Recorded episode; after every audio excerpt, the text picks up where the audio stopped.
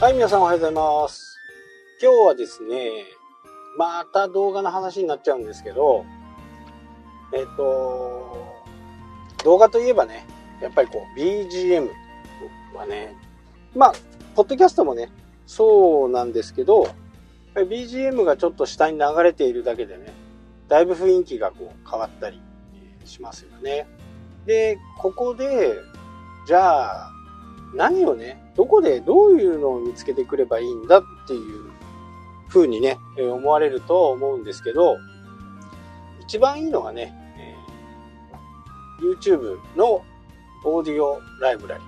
これがやっぱりいいかな。これですとね、えー収益化もね、普通にできますんで、もしチャンネルがね、大きくなった時に収益化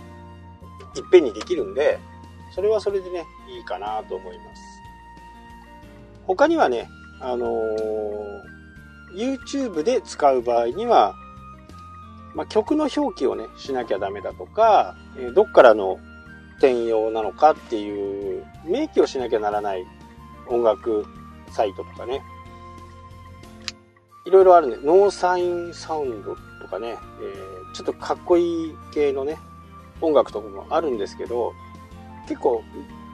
いちいちその曲をまた遡ってね、え見に行く、あのー見に行くのがね、見に行って表記をこう、いじるのが結構大変ですよね。めんどくさいっていうか。で、僕の場合はどちらかというと、ガサッと引っ張ってきて、その中からこう、それに合うような音楽があればね、そこで。から音楽フォルダーみたいのがあって、その音楽フォルダを眺めながらね、聞きながら動画に合う音をね、選んでいくっていう作業をします。本当にね、動画の音楽って、えー一番時間かかるんじゃないかなって思うぐらい時間がやっぱりかかりますね。で、嫌になってくる。だんだん、最後。もういいやっていうね、えー感じになってきちゃうんで、作っていくときにね、あの音楽とかっていう、こう、イメージも湧くときあるんですよね。あそこで聴いたあの音楽って、でも忘れちゃうんですよ。もう、すごい数がある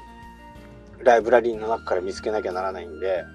一応検索はできます。一応検索はできるんですよね。えー緩やかな曲とか、えーまあ、ジャンルによっても、ロック、R&B、フォークとかね、いろんな形でこう、ジャンルで分かれていて、そこでね、えーフィルターをかけることができます。静かな曲、ローテンポの曲、ハイテンポの曲、えー時間は何秒、何分ぐらいだとか、そういうのもね、いろいろこう、できるんですけどね、もうすごい、こう、めんどくさいんですね。で、僕の場合なんか、こう、音楽に関してのね、えーそういう知識とかそういったものが全くないんで、もうイメージしかないんですよね。あ、この音楽には、この動画にはこの音楽が合うかなっていう風なね、えー形しかないんで、まあ、これは感性の問題っていうか、まあ、僕の感性はまるで優れてないんで、本当になんか、これとこれが乗っかった時に合うなっていう、そんなイメージでやってるんで、もうずっと時間がかかるわけですよ。イメージに合うものがないとね。で、その中で、え無料のところもね、いっぱいあるんですよね。えー無料で使わせてもらえるっていうところがあるんですよね。ただ、それ、無料だと思って使ってたら、ある日突然、その、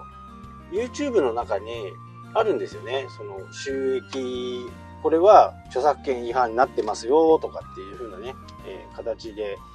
突然来るんですよ。その時は、無料だったけど、今は違うぜ、みたいな感じですね、イメージ的には。そうすると、その動画の収益、収益がない時はね、全然いいんですけど、収益になった途端にね、えーそういう元曲を書いてる人のところに行っちゃうわけですよね。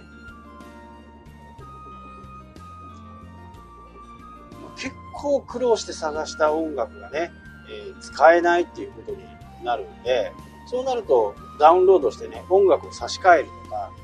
そんな形でやんなきゃダメなんですよ。これがまためんどくさい。なので僕は音楽をね、その、えー、お知らせが来たやつ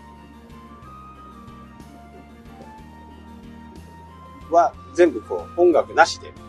結果ね、えー、出しちゃってるんですよね。そういうふうにね、こう、後から規約が変わって、それ元にも、もうダメですよっていう。まあ連絡来たとしてもね、どこで何を使ってるかなんて、わかんないですよね。で、そういう面倒さがないのが、やっぱり YouTube のオーディオライブラリあそこのなんか、確かに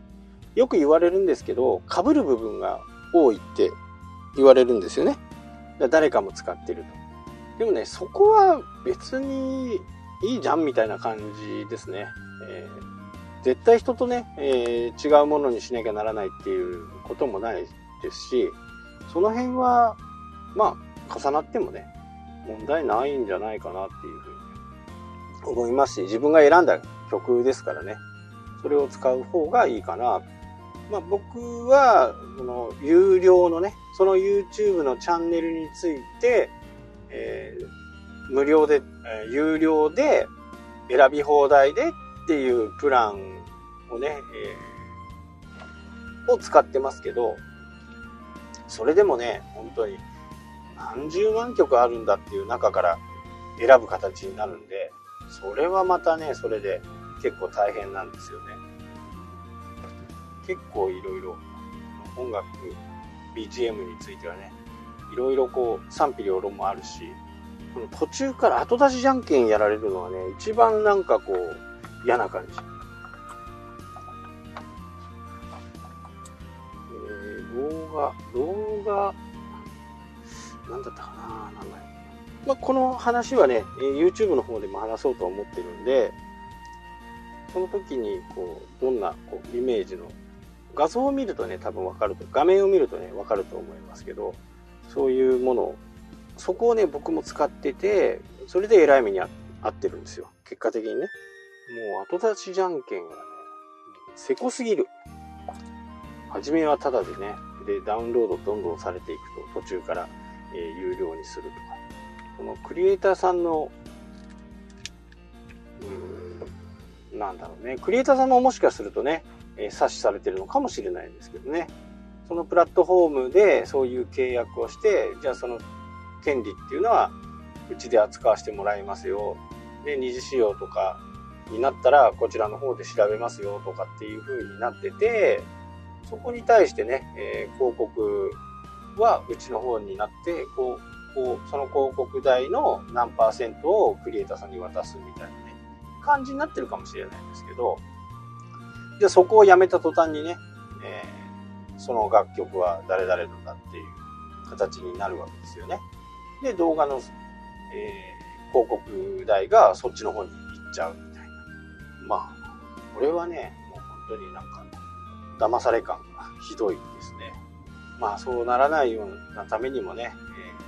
えー、一生懸命 YouTube のね、一番いいのはやっぱり YouTube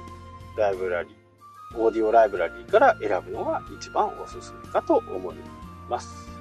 はい、というわけで今日はこの辺になります。次回もね、ちょっと音楽のことについて少しおしゃべりしようかなと思います。それではまた。したっけ？